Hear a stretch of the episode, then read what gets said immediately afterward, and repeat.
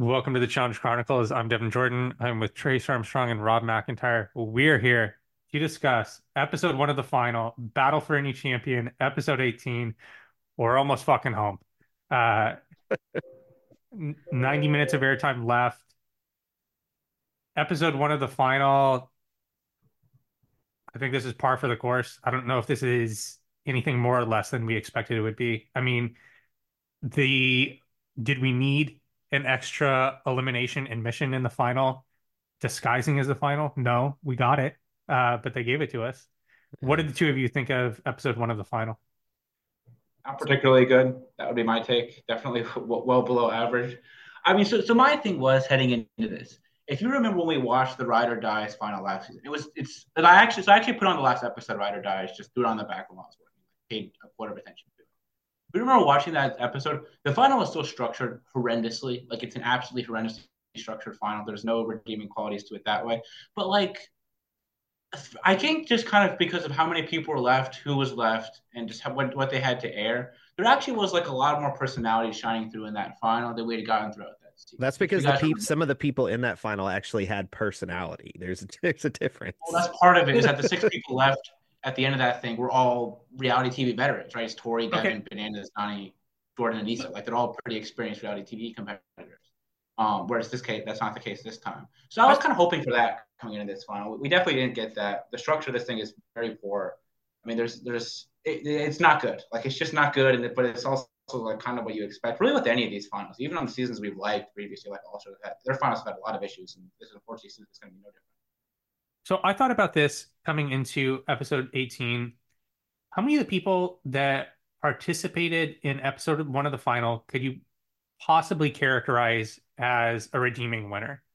I think it's Nurys that's I it. think it's a list, it's a list of one. Is actually a good winner? Because I really dispute that. The one reason no, I'm not saying no, I'm not Rob, Rob. I'm not saying a good winner. I'm saying is redeeming in that people would deem as a likable winner. That's what so I'm talking about. The audience, I think, would like Nurys winning. Her comments in the middle of this episode, where she's talking about wanting good people to come to the end of the final with her, pushed her well down the list for me. I, I, I, I know, Rob. I, I, know. We're, we're not talking. I, about... threw my mouth to the TV. I was furious when that happened. Because uh if we go down the list really quick, I would say Cory is a no. I would say Emmanuel like is borderline to no. Uh, actually, Emmanuel's definitely a no. Uh, Jay is a no. Berna is a no. Colleen is probably a yes to a no, and I would say Mariah is also a no. Is so I would say, like audience likability.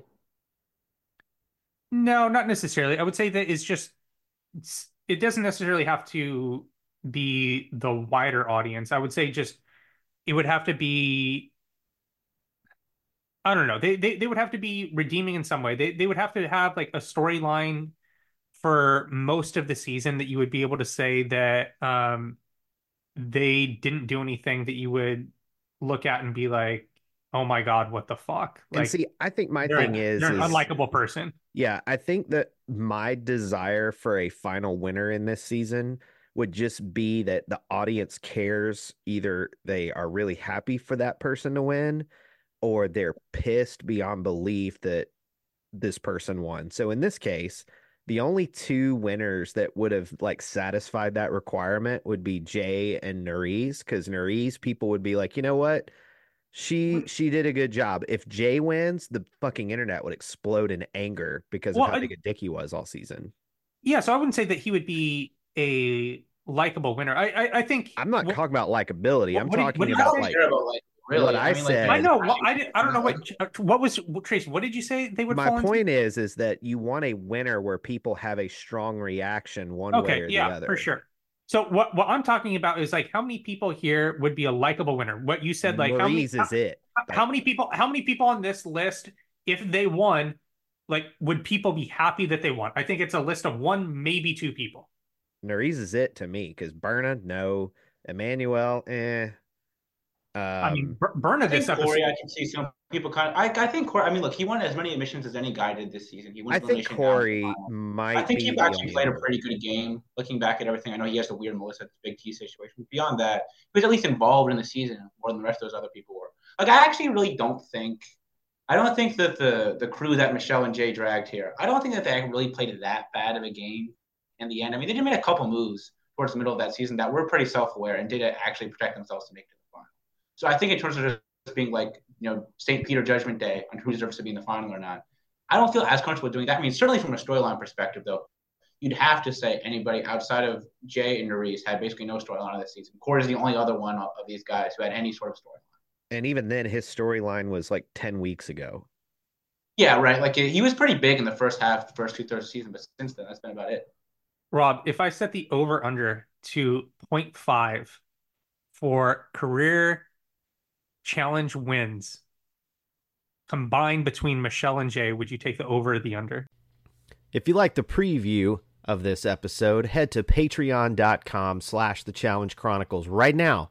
For only $4 a month, you get access to this show, other shows like our All Stars 1, 2, and 3 recaps, our World Championship recaps, as well as a head start on our reviews of older seasons like the Ruins and Fresh Meat 2. Go to patreon.com slash the challenge chronicles for only four bucks. You get all of that and more with access to our Discord server. Speaking of our Discord server, Does Your Mother Sew, one of our Discord Patreons, let us know that for $6, you get 40 bottles of water. So take that, Costco. For only $4, you get access to all that content and more. Patreon.com slash The Challenge Chronicles.